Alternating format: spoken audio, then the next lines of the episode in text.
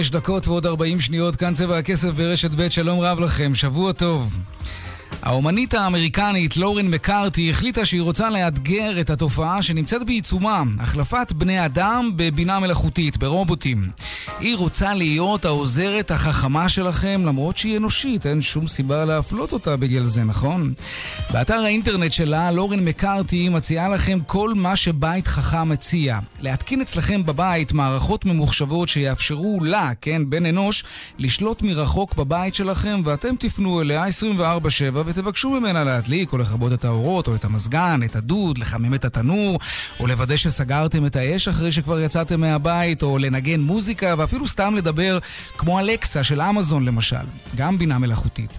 לא מעט אנשים אפשרו ללורן מקארתי להיכנס ולשלוט ככה על החיים שלהם לכמה ימים. היא בבית שלה והם בבית שלהם עם רשת מצלמות ויכולת להפעיל כמעט כל דבר אצלם בבית. בריאיון איתה, היא אמרה שהבעיה שהיא זיהתה זה שהיא נקשרה רגשית לאנשים שנתנו לה להיכנס אל החיים שלהם. והם אליה, כי הם שקעו לשיחות עומק, ואתם יודעים איך זה, זה רק מסבך את העניינים. ולכן רובוט, בינה מלאכותית, היא אומרת, זה לא תמיד כזה רעיון כל כך רע, אנחנו סתם פוחדים מהעניין הזה. לעשות את זה פשוט, או keep it simple. למרות שמי שראה את הסדרה השוודית המצוינת, אנשים אמיתיים, על יחסים בעתיד בין רובוטים לבני אנוש, יודע שזה לא בטוח יהיה כזה פשוט, ובטח לא נטול רגש. כאן צבע הרגש וגם צבע הכסף מעכשיו עד חמש העורך רונן פולק, מפיקת התוכנית אורנה ברוכמן. הטכנאי הוא אילן אזולאי, אני יאיר ויינרב, מוזמנים לעקוב גם בטוויטר, חפשו בטוויטר צבע הכסף. הדואל שלנו כסף, כרוכית כאן.org.il, מוזמנים ליצור קשר גם בדף הפייסבוק, כאן ב', מיד מתחילים.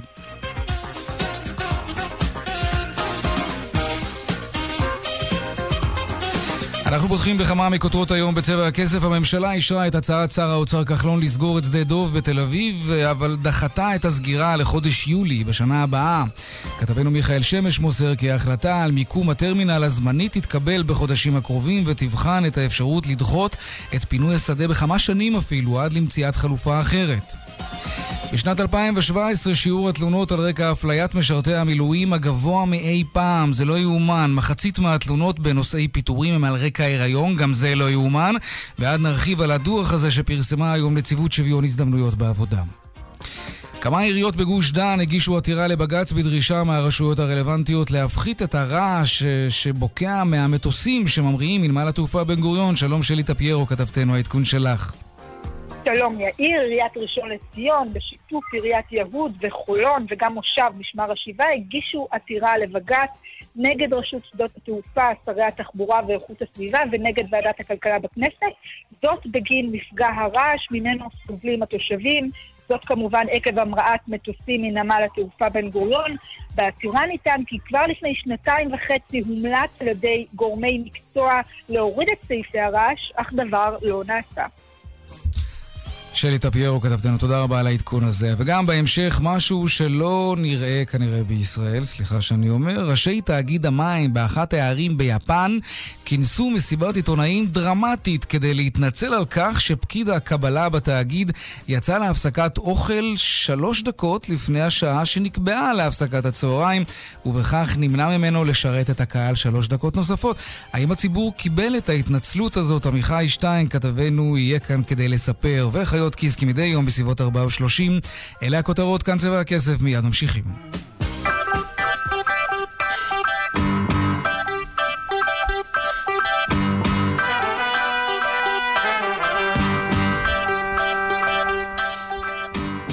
אז כאמור, נציבות שוויון הזדמנויות בעבודה מציירת היום ציור שבמרכזו רובנו נמצאים. איך נראה שוק העבודה שלנו בעניינים הכי רגישים? אפליות מכל סוג שהוא על רקע לאום, מין, הטרדות מיניות, מעמדם של חיילי המילואים ועוד. שלום עורכת הדין מריam קאבה, נציבת שוויון הזדמנויות בעבודה, שלום לך. שלום וכה. נתחיל עם מה שנמצא בזמן האחרון הרבה מאוד בכותרות, הטרדות מיניות. אני רואה, לפי הדוח שלכם, שמאז 2010, בשמונה השנים האחרונות, כן, זינוק אה, די גדול במספר התלונות בעניין הזה. Uh, נכון, יאיר, אתה צודק. אנחנו רואים, uh, במיוחד השנה, אנחנו ראינו קפיצה מאוד גדולה בכמות mm-hmm. הפניות על הטרדה מינית. אה, לנציבות שוויון הזדמנות בעבודה במשרד העבודה והרווחה, ואני כמובן אה, מייחסת לזה לכל הקמפיין של מיטו, שהעלה מודעות מאוד רחבה לעניין. הדבר באמת אה, גרם לגל הזה של הפניות. עדיין לא מספיק. בכמה זינק? בכמה זינק מספר התלונות? התלונות זינקו באחוזים, כאילו נראה לי ב-100 אחוז. 100 אחוז? וואו. כן. זה פשוט, תשמע, עדיין מדובר בפניות בודדות. אה, זה לא כאילו ממש הרבה. האחוזים מתעתעים מעט, את אומרת. למרות שמבחינת אחוזים כן, זה כאילו הכפיל את עצמו, אבל עדיין לא כן, מדובר. כן, אבל מבחינת כמות זה לא, אה, לא כמות רבה מאוד, אבל עדיין היום, היום האחוז עומד על, אני אגיד לך במדויק, על 4 אחוז. סך הפניות שלהם לנציבות, mm-hmm. אבל עדיין מדובר בפניות בודדות, ואני מקווה מאוד שהקמפיין הזה יעלה כן. את מודעות העובדות והעובדים אה, וזה חשוב מאוד. את אומרת שאת מייחסת את זה למודעות שהולכת וגוברת, זה לא שאנחנו נכון. פשוט מדרדרים. אוקיי, מודעות זה דבר מאוד מאוד חשוב, ונקווה גם שלא נידרדר בעניין הזה. מה לגבי פיטורים של נשים בהיריון? אני רואה שזה גם סעיף שאתם נותנים לו חשיבות. אני חייבת להגיד שבהסתכלות על הפניות לנציבות השוויון בעשור האחרון, אנחנו יכולים להגיד שיותר שלי, יותר משליש או 40 אה, אחוז מהפניות לנציבות השוויון הם mm-hmm. נוגעים ל, להבאת ילדים לעולם ולגידולם וזה ממש אה, נתון עגום. ישראל 2018 עדיין אישה בהיריון או שמתכננת להביא ילד או לגדל ילד עדיין חווה קושי וחסמים בשוק העבודה ולצערי הרב זה לא הולך ומשתפר, להפך זה הולך ו, ועולה משנה לשנה. אז יש גם זינוק אחד... במספר התלונות? אה, לא, אה, מסיבה אחת שאנחנו בנציבות השוויון, מפאת אה, המשאבים שעומדים mm-hmm. לרשותנו, אנחנו כל אה, שנתיים מטרגטים קבוצת אה, נושא אפליה מסוים ומעלים אותו לס, ל, ל, לסדר היום. סוג, סוג האפליה רקע הריון ונשים שחוות את העניין הזה, דבר חיובי אחד נוכל לציין, זה המודעות שהולכת וגוברת אצל הנשים, והן מבקשות את ה... דורשות את הזכויות שלהן, ואנחנו רואים שבתי הדין אה, פוסקים וממש אה, אין, אין מה לחדש ואין תקציבים שאנחנו יכולים לעזור, כן. אז בנציבות אנחנו מפנים את ה... את המשאבים שלנו לאפליות רקע לאום, גיל, דברים שהם באמת עדיין... תכף נדבר גם על זה, כי גם זה מעניין אותנו. מה לגבי חיילי מילואים? הם השיגו הרבה בשנים האחרונות מבחינת חוקים שמגינים עליהם, מתגמלים אותם, זה בא לידי ביטוי גם בדוח שלכם? אה, אנחנו עדים אה, בשנה האחרונה לעלייה ממש אה, באחוזים של פונים, של, של מתלוננים על אפליה על רקע שירות מילואים. עלייה בתלונות. כן, עלייה, עלייה מובהקת בתלונות. אה, אני, אני יכולה להגיד שיש שיתופי פעולה בין נציבות השוויון לבין גופים של, שמקדמים את הנושא, וזה באמת צינור שמביא לנציבות אה, אה, פניות, וכמובן אנחנו דואגים... זה טוב, לטפל. אבל עדיין את אומרת שיש יותר פניות חיילי מיל... של חיילי מילואים על כך שהם מופלים לרעה במקומות העבודה, וזה די נורא. לצערי הרב, כן. זה עדיין, כן. אני רואה כאן בדוח, אני מעלעל בו, שאחד המאפיינים של הפניות אליכם הוא ארץ מוצא. כן? אמנם כשני אחוזים, לפי מה שכתוב כאן, אה, שני אחוזים מהפניות הוא בעניין הזה, אבל מדהים שזה עדיין קיים. יש תלונות שמצאתם אה, מוצדקות בהקשר הזה, או שאתם לא בודקים גם אם זה את מהות אה, התלונה, אלא רק סופרים אותה? לא, אנחנו כמובן, בנתונים ש, שבדוח, זה רק נתונים שהם פונים לנציבות, גם אם לא מוצדק זה נחשב לפנייה. אבל אני חייבת להגיד... Okay. אפליה על רקע מוצא עם כל התלונות של קהילת יוצאי אתיופיה, גם יכול להיות אנשים ממוצא מזרחי. אני חושבת שאין לנו הרבה לצערנו הרב, אנחנו יודעים שזה קיים בהיקפים הרבה יותר גדולים, אבל עדיין זה מה שמגיע לנציבות. אני חייבת להגיד שכל הנתונים שאנחנו מפרסמים היום, זה לא ממש לא משקף את האפליות בשוק העבודה, זה משקף כמה באמת העובדים יודעים על הגוף הזה, וגם עד כמה הם מוכנים לבוא ולהתלונן על אפליה, כי כפי שאנחנו יודעים, להתלונן על אפליה זה לא משהו פשוט, וצריך אה, נכון. אומץ מצד העובד לקום ולהתלונן. אז הנה, בגלל זה אנחנו מקדישים לכך זמן, כן? דוח נציבות שוויון הזדמנויות בעבודה, זה מאוד חשוב. עורכת הדין מריam קאבה, נציבת שוויון הזדמנויות בעבודה, תודה רבה. תודה רבה, וחשוב לי להגיד שהנציבות היא במשרד העבודה במשרד והרווחה, העבודה ואנחנו. ואנחנו פונים לעובדים שיפנו לנציבות, על שלא ישתיקו על שום uh, תלונה של אפליה, וגם פונים למעביד, למעסיקים ואומרים להם, תעסיקו בשוויון, זה שווה לכולנו.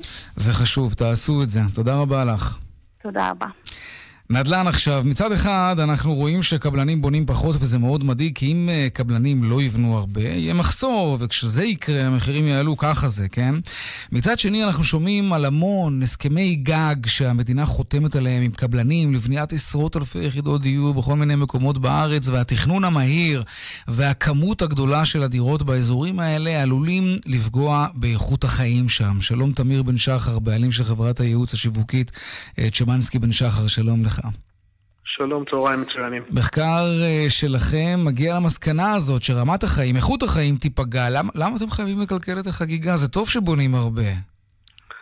א', אנחנו לא נפגע בחגיגה, אנחנו ציונים ורוצים שנפתור את בעיית הדיור, וצריכים לייצר היצע גדול של יחידות דיור על מנת לתת מענה ולפתור את המשבר. אוקיי. האמירה שלנו היא איך מייצרים תאימות בין כלכלה לבין תכנון. היום השיטה היא שהרשויות מאוזנות בהתאם להכנסות שלהן מארנונה. וכאשר אה, רשות משקיעה בתושב נטו, היא צריכה להשקיע בנו בכל תושב בין 3,000 ל-4,000 שקל בשנה. אנחנו כתושבים מכסים רק חצי מזה על בסיס השיטה הקיימת היום, מהמם. רק חצי מזה באמצעות הארנונה למגורים. אוקיי, אז אם נגיד יש... שמס- ממומנת על ידי הנדלן המניב. אוקיי, אז אנחנו לא מדברים... עכשיו, המדינה עושה הסכמי גג, אני כן. אפרט עוד שנייה. אז יהיו, רגע, רק, רק גג. להשחיל משפט, אז יהיו הרבה יותר תושבים שאולי גם יגיעו מבחוץ, ומטבע הדברים ישלמו ארנונה, אז ה...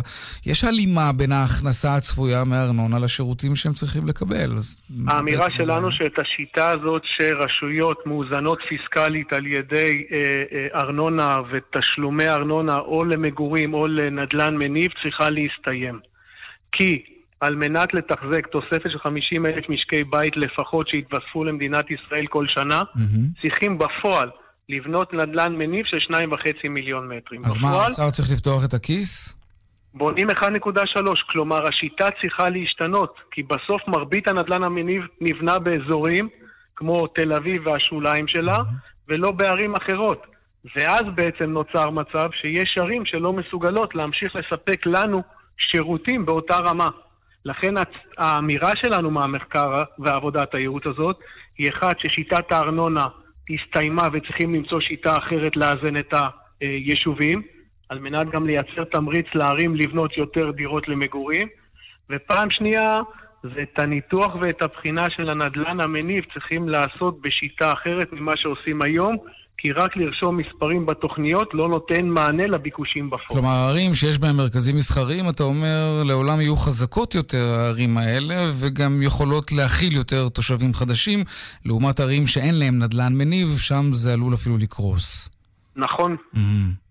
אז רגע, אבל אתה יודע, בכל זאת, כשמאשרים עכשיו נגיד 20 אלף יחידות דיור בעיר מסוימת, אתה לא סומך על ועדות התכנון שהן יודעות אה, להתנות את אישורי יחידות הדיור האלה בתנאי שיש לעירייה מספיק הכנסות ולבנות תשתיות מתאימות וגני ילדים ושטחים ירוקים, זה, זה דברים האלה לא נלקחים בחשבון מבחינה כלכלית? לדעתנו לא, ויש ערים שחתמו על הסכמי גג לבנייה של 5,000, 10,000 או 15,000 יחידות דיור, כאשר בפועל ברור לכולם, כולל לראשי אותם ערים, הם לא. יצליחו לבנות את הנדלן המניב. אבל הם לא אשמים, זה שנת בחירות, הם מרצים את הפוליטיקאים בלי לבחון לעומק מה יקרה בעוד חמש שנים, עשר שנים, למאזן הפיסקלי, אם הוא לא ישתנה ואת השיטה לא ישנו. ואני מקווה שלאור הצורך לבנות מגורים מצד אחד, וצו... ויכולת מוגבלת לבנות נדל"ן מניב, מהר מאוד מישהו יבין שצריכים לשנות את השיטה. תמיר בן שחר, בעלים של חברת הייעוץ השיווקית שמנסקי בן שחר, תודה רבה. תודה רבה, ערב נעים. אנחנו לעדכון האירוויזיון שלנו. אה, מדי פעם אנחנו מתעדכנים לראות כדי שלא יברח לנו חלילה. שלום אה, שני נחשוני, כתבת התרבות שלנו. שלום, שלום, מעניינים. אה, בסדר גמור, תודה, מה שלומך? בסדר גם. מה שלומו של האירוויזיון? אה, טוב, אז אני חושבת שאולי התחנה הראשונה בדרך אה, לקיום התחרות בישראל, אחרי כבר בשבוע שעבר נפגשו נציגים אה, של התאגיד עם ראשי ה-EBU, איגוד השידור האירופי. התחנה הראשונה שלנו היא בחירת המקום, העיר המארחת, והיום אנחנו יודעים שמטעם התאגיד הולכים לפנות במהלך היום לארבע ערים בישראל. אה, אילו ערים? תל אביב, חיפה ואילת. אילת, שמעתי שכבר התנדבה. ראיינו את ראש עיריית אה, אה, אילת בשבוע שעבר, כן. כזו או אחרת. העניין הוא באמת הקריטריונים. מעבר לפנייה שתיעשה במהלך היום לאותן ערים, יפורסמו בימים הקרובים הקריטריונים, וכל עיר שתוכל לעמוד בקריטריונים האלה יכולה להגיש מועמדות גם כן. זה לא סותר, זה לא אומר שבסוף רק הארבע הן ממורות, וצריך לשים לב טוב. שני, אנחנו לא שומעים אותך כל כך טוב, אם את יכולה להתמקם במקום עם קליטה קצת יותר טובה, זה יועיל. יותר טוב עכשיו? אה, הרבה יותר טוב, משמעותית אוקיי. יותר טוב. תגידי, מה לגבי השיר הבא שיתמודד בשנה הבאה? אז uh, לגבי השיר, אנחנו uh, באמת uh, בשנים האחרונות היה שיתוף uh, פעולה בין uh, זכיינית קשת כן. uh, לבין תחרות הכוכב הבא לאירוויזיון, הבא כן. לאירוויזיון. היום מתפרסם uh, באתר של uh, תאגיד השידור כאן, קול קורא. Uh, קול קורא הזה הוא בעצם uh, פותח את העניין הזה לכל השחקניות בתעשייה. אבל גם לנו יכול להיות שהתאגיד יפיק את התחרות הפנימית הזאת, מה שהיה פעם קדם האירוויזיון בעצמו? אני בספק, כי אני לא חושבת, וזה פה עניין לגמרי של אה, אה, פרשנות שלי, זה לא איזה משהו שנאמר לי, אבל אני לא חושבת שהתאגיד יוכל גם להפיק את תחרות האירוויזיון הכללית, הגדולה, שבה בעצם אה, אה, השתתפו אה, כל מדינות אירופה, וגם את הקדם. זה עוד הפקה מאוד מאוד גדולה.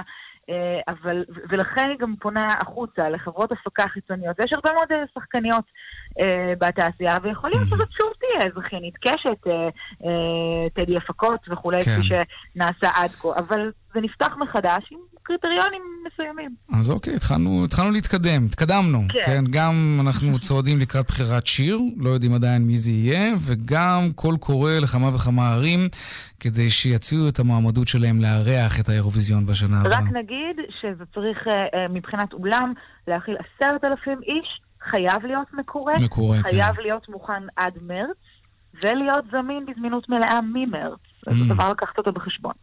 שדי נחשוני, כתבת התרבות שלנו, תודה רבה. תודה לך.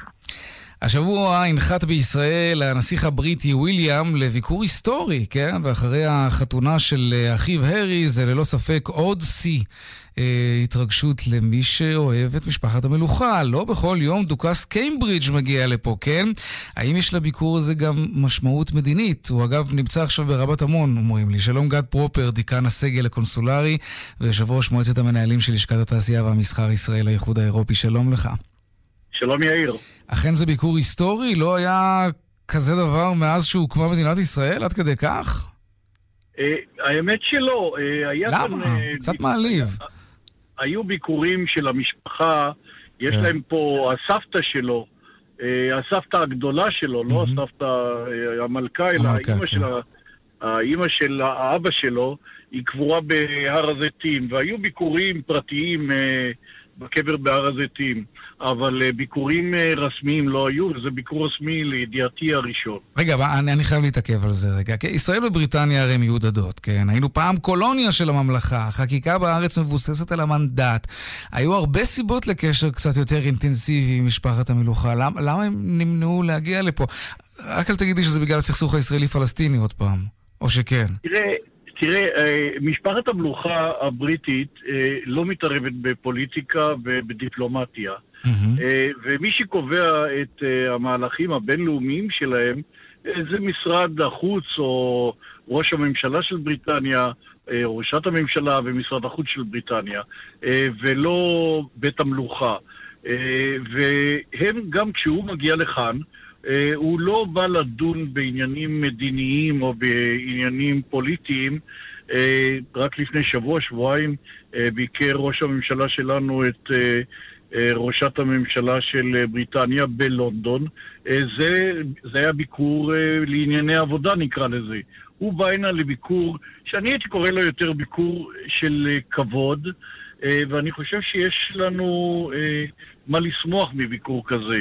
אני בן. אה, בין, אה, אני בין שאר עוונותיי, אני קונסול הכבוד של ניו זילנד בישראל. אה, ובניו זילנד, ניו זילנד היא colony של בריטניה. נכון.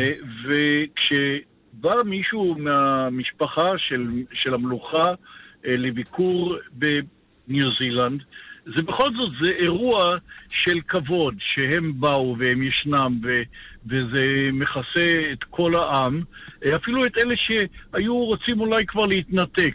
אבל עדיין יש המון כבוד שמלווה לזה, וגם בבריטניה עצמה יש המון כבוד שמלווה למשפחת המלוכה. לכן ביקור כזה בהחלט אה, יהיה בעיתונות, יהיה במדיה. ללא ספק. עם מי הוא צפוי להיפגש? אה, אני יודע שהוא גם ייפגש עם ראש הממשלה ועם הנשיא, mm-hmm. אבל הוא גם אה, ייפגש עם אה, אורחים של השגריר, בבית השגריר. אני שמח שגם אני הוזמנתי. פוטנציאל עסקי שם. לביקור הזה גם? סליחה? פוטנציאל עסקי לביקור הזה גם? מתלווים אליו אנשי עסקים בריטים? יש פוטנציאל עסקי, כי ברגע שאתה נמצא תחת הזרקור ושומעים עליך וקוראים עליך בבריטניה, במדינות האחרות של ה-commonwealth, אה, פתאום מתעוררים אה, לפוטנציאלים שונים שישנם בישראל, וגם הנסיך יבקר ויראה כמה סטארט-אפים פה בארץ, כן. אה, וזה שוב יאיר באלף את הפוטנציאל הגדול, העצום, שיש לישראל בתחום החדשנות, ואני בטוח שכתוצאה מכך יבואו כמה אנשים מבריטניה בעקבותיו, ויגידו בוא נראה מה יש לראות בישראל, כן. מה יש לשתף פעולה. זה בהחלט יכול אה, ליצור קצת תחושה כזאת אולי, ולקרב באמת בין שני המגזרים העסקיים. הוא יבקר גם ברשות הפלסטינית, או שאחרי שהם קדשו את הצהרת בלפור בגידופים אין ספור זה לא יקרה? לא, אני יודע שהוא עכשיו בירדן, אני חושב שהוא גם יהיה בערב הסעודית ו/או במצרים. אה, אבל אני לא יודע על אה, הרשות הפלסטינית, יכול, כן, הוא כן יהיה ברשות הפלסטינית, כי לצערי החלקים של ירושלים אה, המזרחית אה, מבחינתו נראים כ... כן. בריטניה, לא מבחינתו. אה, לא נראים כישראל, והביקור שם יהיה בזמן היותו ברשות הפלסטינאית. גד פופר, תודה רבה לך, דיקן הסגל הקונסולרי ויושב ראש מועצת המנהלים של לשכת התעשייה והמסחר ישראל האיחוד האירופי, תודה רבה. בבקשה, יאיר. ביקור מוצלח שיהיה. תודה, תודה.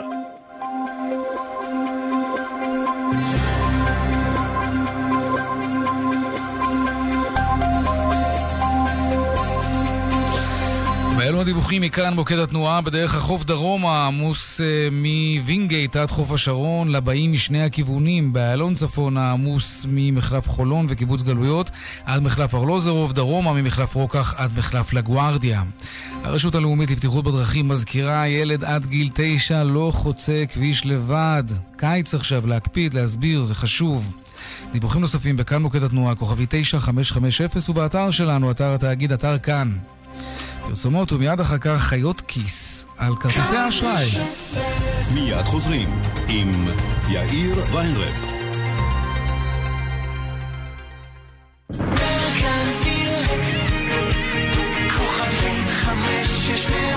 בנק מרקנטיל, כי עסקים עושים עם אנשים. כשהיינו בני 20 ומשהו כאב לנו, לרוב הכאב חלף. אך משחצינו את גיל 50 ומופיעים כאבי גב, כאבי ברכיים, כאבים במפרק הירך, משום מה הכאב הולך וגובר. אז מה עושים? אפוסטרפיה. באים לאבחון מעבדה, בלא תשלום, בודקים את הגורמים לכאב, ויכולים ליהנות מטיפול בהשתתפות כל קופות החולים.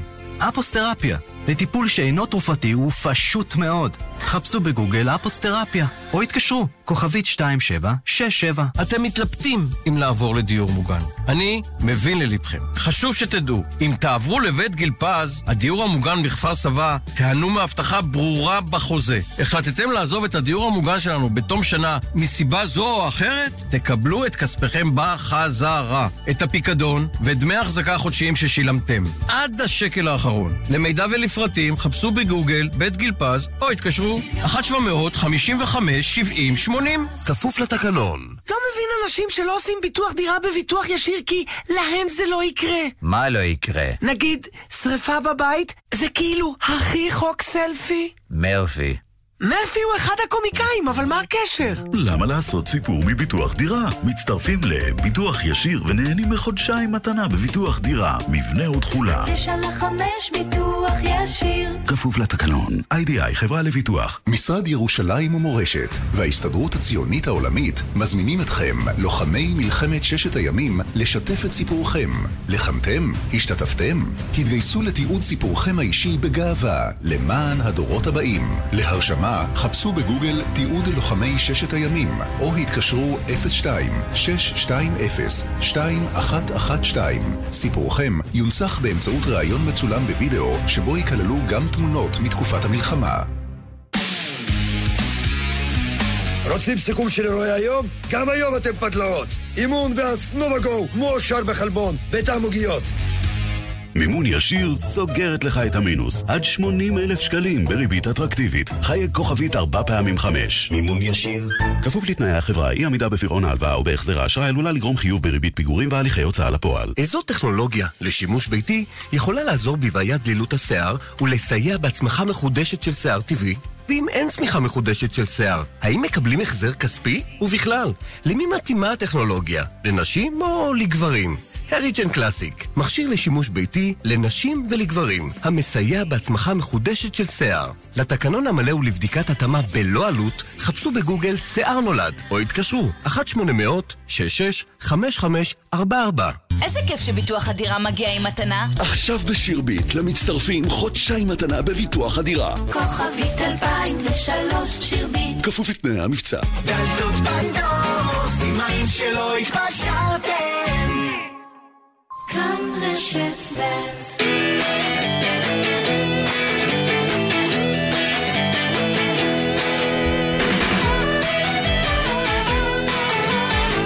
חיות כיס עכשיו, אתם שואלים חיות כיס עונות, אפשר לשאול בטוויטר, האשטאג חיות כיס ללא רווח, וגם בדואל שלנו כסף כרוכית כאן.org.il.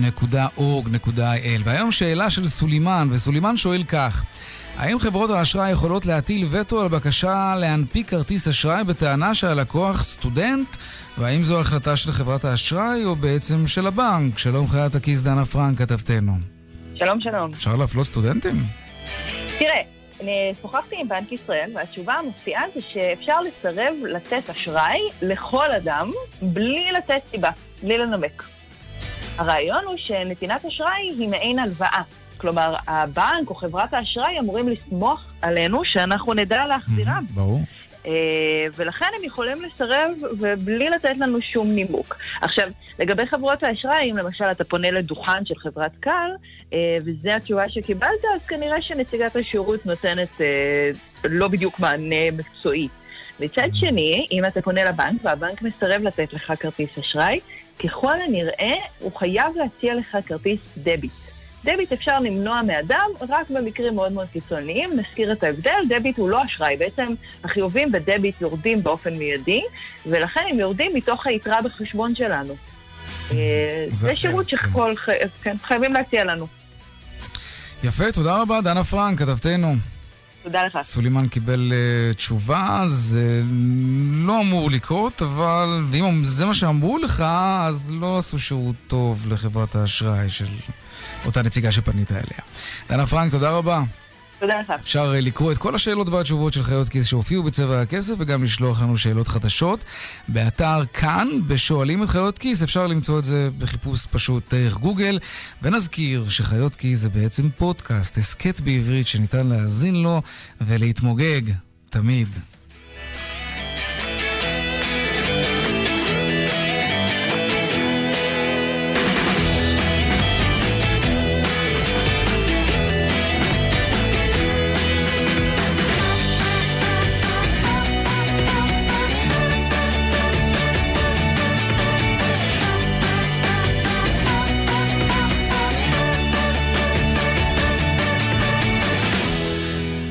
אחרי שדווח ששדה דוב יישאר ותוכניות הבנייה בשטח הזה יצטמצמו, רק מסביב לאזור, זה מה שראש ה... העיר רון חולדאי רצה, והוא גם הצליח לקדם במידה מסוימת, אבל עכשיו מתברר שהאוצר מתנגד, והממשלה בעקבות זה אישרה את הצעת השר כחלון לסגור את שדה דוב בשנה הבאה. שלום ליאור רביב, מנכ"ל ישרוטל. שלום וברכה. אתה חושש מההחלטה הזאת? החלטה אומללה.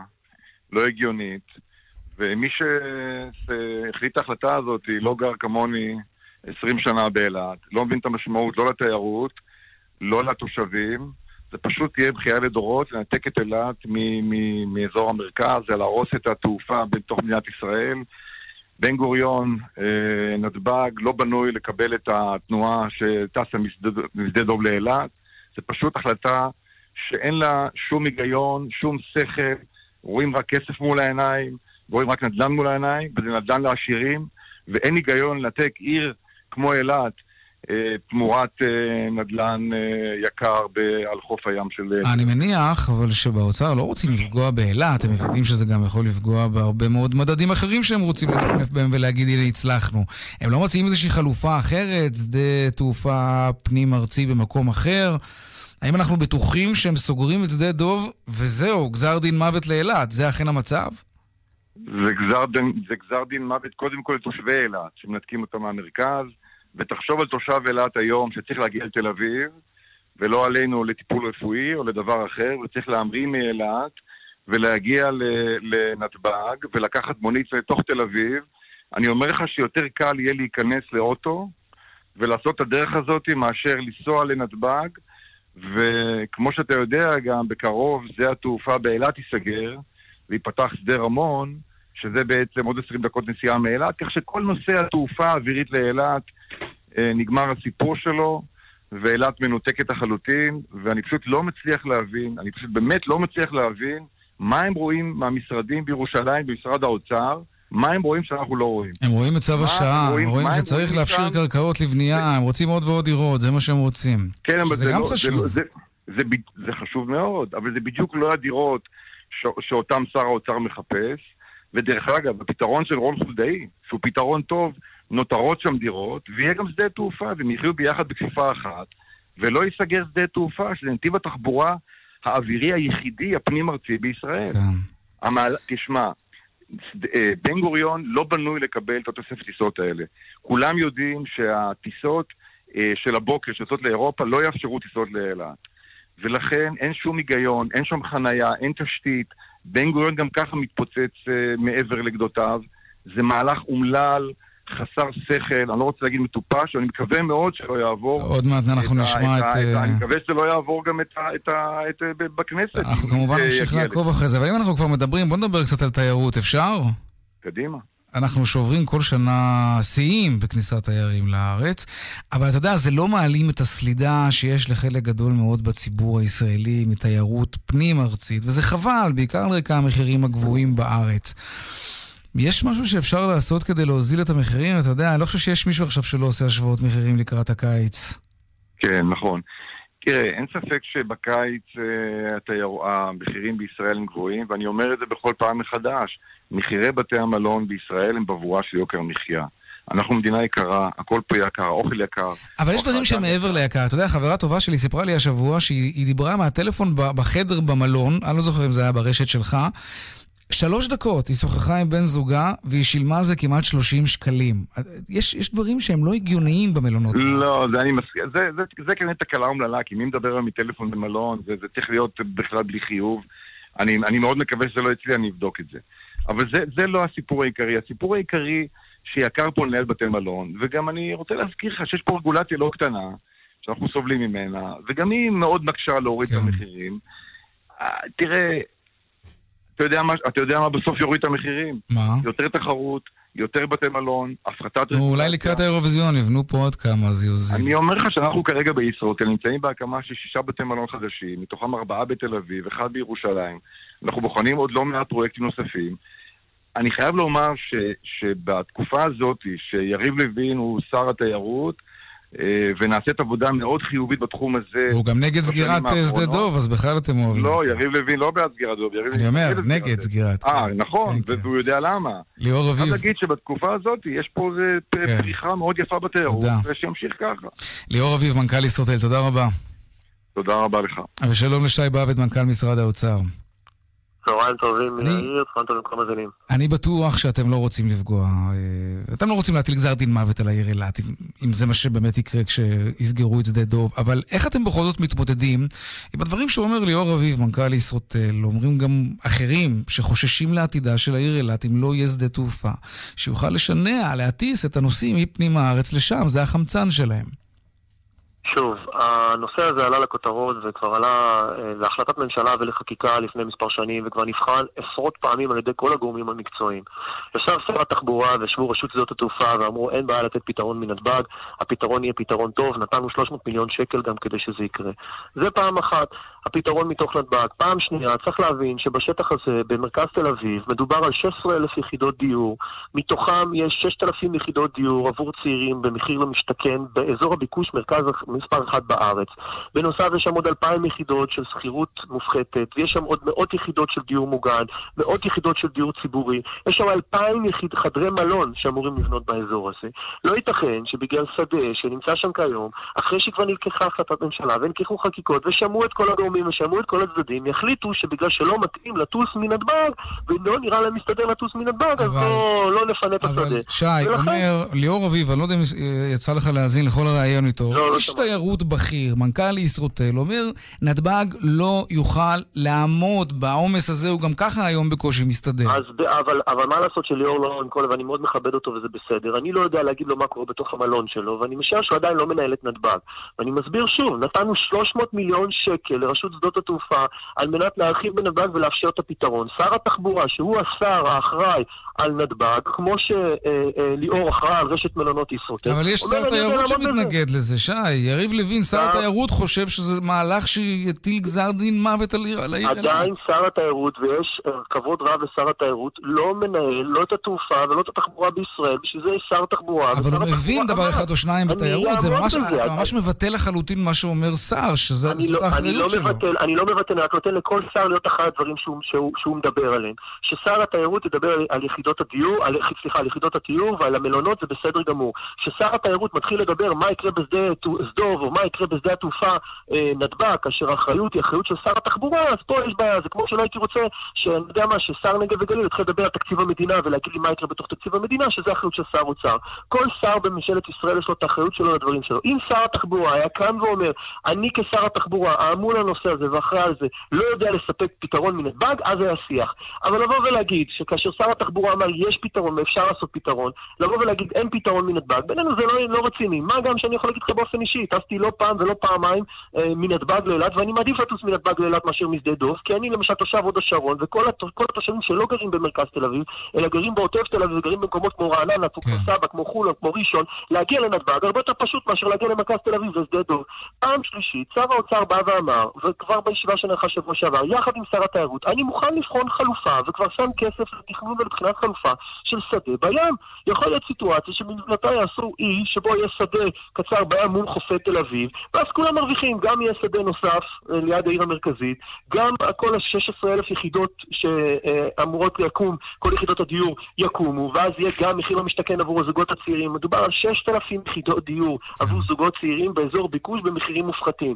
מדובר על 16,000 יחידות דיור במרכז הארץ, במקום שאין, אין יותר בתל אביב, כמו שאתה יודע ומכיר, מקומות לבנות יותר ולהוסיף יחידות דיור.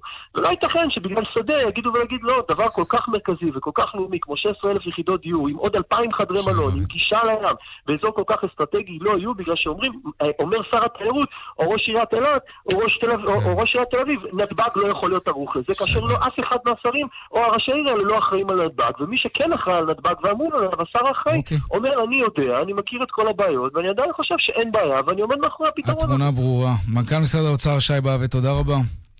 תודה רבה ויום טוב. עדיין uh, בתחום הזה, בחדשות הערב, בכאן 11, תעלה היום סדרת כתבות חדשה תחת הכותרת תיירים במלכודת, הצד האפל של עולם התיירות בישראל. או, שלום יפעת גליק, יוצרת הסדרה. שלום, שלום יאיר. אז זה uh, הפרק הראשון הערב על איך מדריכי הטיולים לוקחים את הלקוחות שלהם לשופינג ומקבלים תמורה נאה לצד זה. כן, תראה, תמיד uh, אנחנו רואים חלק מחו... מהחוויה של להיות uh, תייר uh, שמגיע לישראל, זה כמובן גם לעשות שופינג. ותיירים נכון. שהם קבוצות גדולות, שמלווים אותם מורי דרך. אה, אז מורי הדרך קובעים הרבה פעמים איפה הם בדיוק יעשו את השופינג, לאיזו חנות לקחת אותם. זאת אומרת, זה לא במקרה, זה לא רנדומלית, פתאום כזה נהיים עייפים ועוצרים אומרת, פתאום באיזשהו קניון. מביאים אותם לאיזשהו אתר, ואז ליד האתר במקרה ממש. יוצא שבמקרה יש חנות, ואז הם אה, בעצם אה, אה, מגיעים, ולא תמיד אה, לוקחים אותם, אה, מה שאנחנו מגלים, למקומות המשתלמים ביותר, או למקומות ה- אה, ככה הזולים ביותר, אלא לפעמים למקומות, לעתים למקומות שבהם מקבלים את העמלה הגבוהה ביותר. אה, אז יש עמלה. עכשיו, איך זה נעשה? נעשה. נניח שמקבלים עמלה, אבל הרבה פעמים זה נעשה ב- בהיעדר שקיפות. זאת אומרת, המורה הדרך לא אומר לה, לה- לא שקוף אה, מול ה... מה, מה היינו מצפים ש... תראה. תשמעו, יש פה איזה קניון שמשלם לי לא רק שאני אתכם אליו. מה שקורה, תראה, אנחנו, אנחנו נראה הערב איך המצלמות הנסתרות שלנו מראות, איך אתה מדריך, ת- אה, בעצם מורה דרך מגיע ל- ל- לקופה, מגיע, מגיעים ה- כן. מגיעה הקבוצה, ואז הוא נלקח בחדר, לחדר צדדי, ושם הקופאי נותן לו אה, דולרים במזומן. מה את אומרת? אה, על כל ראש בעצם רואים את זה שהוא- בצילומים שלכם? ממש רואים בכתבה? איך, איך, אה, איך נותנים אה, את ה... איך, איך כל, ה- כל העסק הזה עובד, ורואים למשל, זה חנות ל- לממכר מזון שבה, שבו אה, אה, אה, המוכרת ממש מציעה לאנשים, אה, ממש מציעה אה, לנו כ, כמד, כמדריכים, בואו, אנחנו נתמחר יותר כדי שאתם תקבלו יותר עמלה. זאת אומרת, אנחנו מראש ניקח יותר כסף ממה ששווה המזון, כדי שאתם תקבלו יותר, יותר אה, עמלה. את כל זה אנחנו נראה, ואתה יודע יד מה? רוחצת יד, כן. לגמרי. ועכשיו, אה, אתה יודע מה, בוא, יש לנו אפילו איזשהו אה, קטע מה, מהדברים. כי יש איזשהו סטטוס קוו שלא מדברים עליו. יש דברים שלא מדברים עליהם. כולם גוזרים קופון, ואני תמיד תהיתי מה נשאר לאנשים שם ב- במקום. החבר'ה, הם יודעים ש, שאתם אה, גוזרים עליהם קופון? למה אני צריך להגיד להם? צריך לשתף אותם בזה? לא. יותר מזה, בדרך כלל אנחנו גם לוקחים את ה... בסתר, כאילו, לא לידם, אחרי שהם יצאו כולם, אנחנו... או שאני שולח את הנהג שייקח את זה. מה זאת אומרת בסתר? We are coming in front. כן, הם לא כל כך ששים לדבר על, ה, על הדבר הזה כמו שהבנת, ו, ואנחנו כן. נתעסק בכל, ה, בכל הדברים האלה. אז בחדשות הערב. כן, הערב. בכאן 11. הפרק ראשון. יפעת גליק, תודה רבה. תודה לך.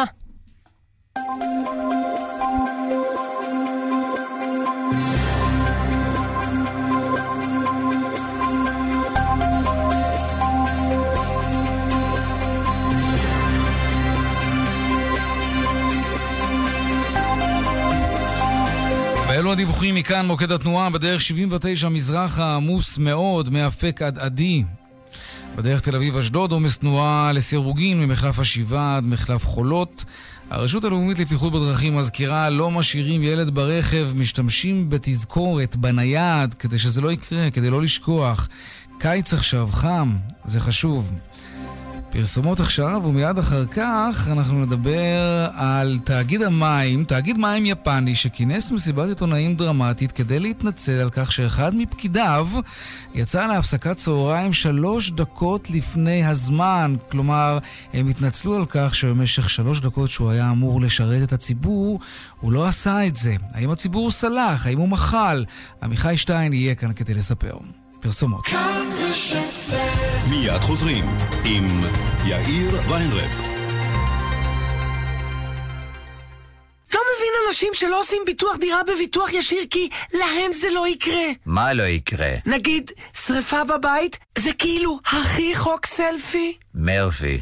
מרפי הוא אחד הקומיקאים, אבל מה הקשר? למה לעשות סיפור מביטוח דירה? מצטרפים לביטוח ישיר ונהנים מחודשיים מתנה בביטוח דירה, מבנה ותכולה. תשע לחמש ביטוח ישיר. כפוף לתקנון, איי-די-איי חברה לביטוח. חדש! בר המים תמי 4 עכשיו מ-87 שקלים בחודש במסלול הכל כלול.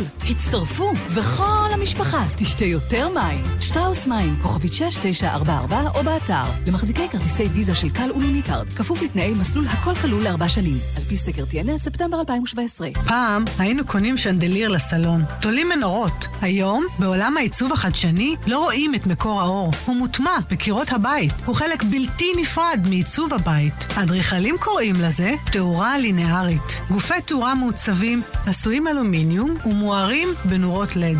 חפשו בגוגל ויהי אור, או בואו לבקר במפעל בלקולד בחולון. מפעל כחול לבן לגופי התאורה מהמתקדמים בעולם. בלקולד, 1-800-40-30-40 כאן שושו אבוטבול. תגידו, לא נמאס לכם ממפוח עלים עם מנוע בנזין? כבד, מרעיש, מעיף עשן לפרצוף. התקשרו היום ותעברו לכלי גינון נטענים. גרינוורקס, כלי גינון נטענים, כוכבית 5682. מבחן השוקה חוזר!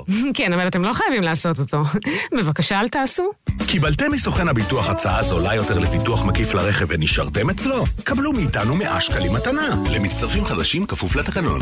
03 מיליון. איי-די-איי חברה לביטוח. אנחנו מחליפים קולקציה, ואתם מחליפים אווירה. עד 50 אחוזי הנחה, רק עכשיו, ברשת ביתילי. כפוף לתקנון. צללת כבר לקצב? פרימה מיוזיק אילת. זה לא סתם מלון, זה מלון עם רעיון. כוכבי 9995. פרימה?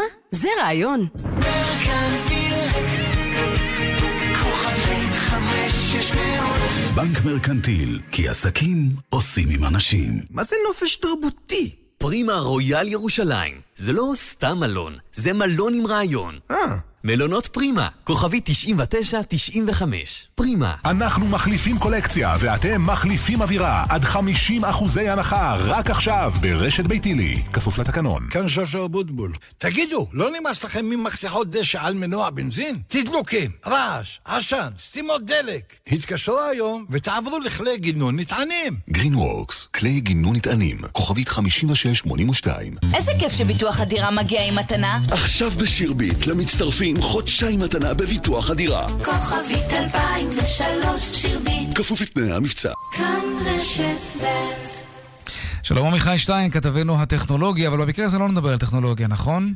אלא על אתיקה מקצועית. אתיקה מקצועית ומים. ומים, כן.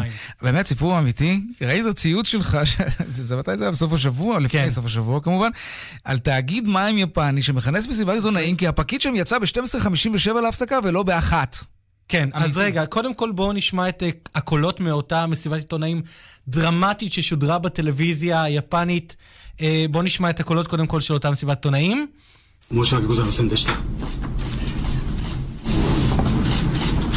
אני בעצם אתאר לך מה קורה עכשיו. נכנסים אה, אותם פקידים, קדים קידה בפני הציבור. ובעצם אחרי אותה קידה מתחילים להתנצל. עכשיו, מה היה הסיפור הגדול של תאגיד הים- ה- המים היפני הזה?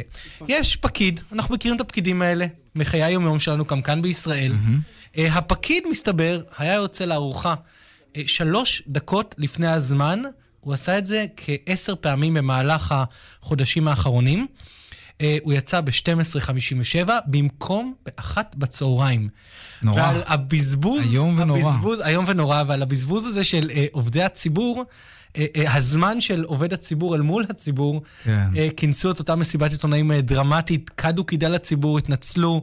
אבל, אתה יודע, ביפן זה, זה טירוף הזמנים האלה. אנחנו מכירים את כן. הסיפורים על הרכבות לא, זו תרבות של מאוד 20 מדויקת, כן. שמובילה אגב לא מעט מקרים להתאבדויות, הדרישה הסיזיפית כן. של העבודה היפנית, אבל אנחנו מכירים את הסיפורים של הרכבות שאיחרו ב-20 שניות, או רכבת שיצאה 13 שניות לפני הזמן, והוציאו הודעת התנצלות דרמטית. אנחנו מכירים את זה מיפן, אנחנו לא מכירים את זה מישראל, ואנחנו יודעים לא, כמה... לא רק בישראל, אני לא חושב שבארצות הברית למשל היו מכנסים מסיבת עיתונאים על הדבר הזה. יש משהו במערב שהוא אולי יותר חופשי, פחות uh, מחמיר.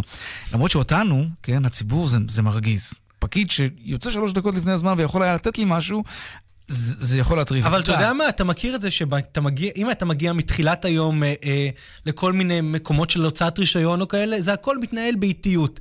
תגיע בחצי שעה האחרונה, העסק טס. למה? אחת בצהריים, רוצים לגמור את העניינים. כן, עמיחי שטיין, כתבנו, תודה רבה. תודה, יאיר. סיפור מתח כלכלי עכשיו, מלחמתו של האזרח הקטן מול העולם הגדול, לעתים זה מצליח, לפעמים זה נכשל, אבל תמיד אפשר ללמוד מזה משהו, וזה גם תמיד מבוסס על סיפור אמיתי, כל העובדות המשפטיות נכונות.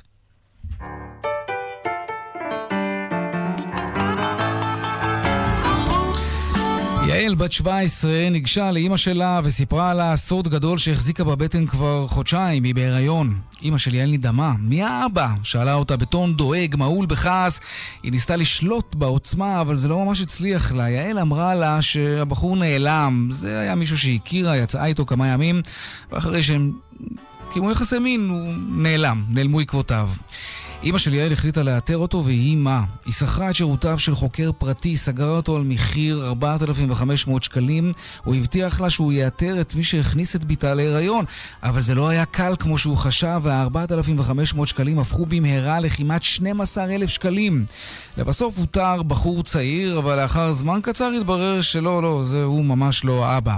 אמא של יעל דרשה מהחוקר למצוא את האדם, אבל הוא דרש עוד כסף. היא הרגישה מרומה, אז היא פנתה לחוקר פרטי אחר שאיתר אדם שיעל בתה אישרה שזה הבחור, וכנגד החוקר הראשון היא הגישה תביעה על כך שהוא לקח כספים ולא סיפק תוצאות, כ-12,000 שקלים כזכור. ובינתיים הילד נולד. בבית המשפט היא הייתה צריכה להוכיח, אימא של יעל, שהחוקר הראשון לא היה צריך לגבות ממנה כסף אם הוא לא השיג את התוצאה הרצויה. אבל השופט התלבט. ברור שחוקר פרטי לא עובד בחינם ויש לו הוצאות והוא מקדיש זמן גם אם התוצאה בסוף לא מוצלחת. מה קורה במקרה כזה? החוקר שחשש מהפסד במשפט הציע הצעה. אם החוקר השני אכן הצליח לאתר את מי שהכניס את ביתה להיריון, תואיל אמא של יעל לספק לכך הוכחה. אז עשו בדיקת אבהות, ומה הייתה התוצאה? גם הוא לא היה אבי הילד, כלומר, גם החוקר השני לא עמד במשימה, ולכן התביעה נדחתה. לא רק זה, יעל ואימה נאלצו לשלם לחוקר הוצאות משפט. כן. עד כאן צבע הכסף ליום ראשון, העורך רונן פולק, מפיקת התוכנית אורנה ברוכמן, טכנאי השידור אילן אזולאי, אני יאיר ויינרי, מוזמנים לעקוב גם בטוויטר, חפשו בטוויטר צבע הכסף. הדואל שלנו כסף כרוכית כאן.org.il מיד אחרינו כאן הערב עם רן בנימיני ויגאל גואטה, ערב טוב שיהיה לנו, שלום שלום, שבוע טוב.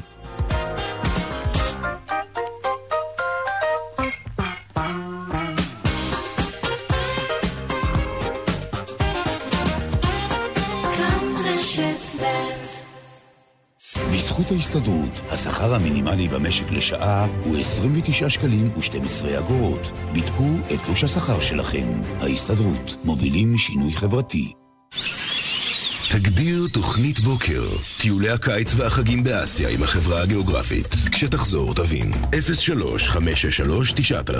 יוגב תמיד היה ילד טוב. כשאימא הכינה לו אוכל, הוא השאיר צלחת ריקה וגם שטף אותה.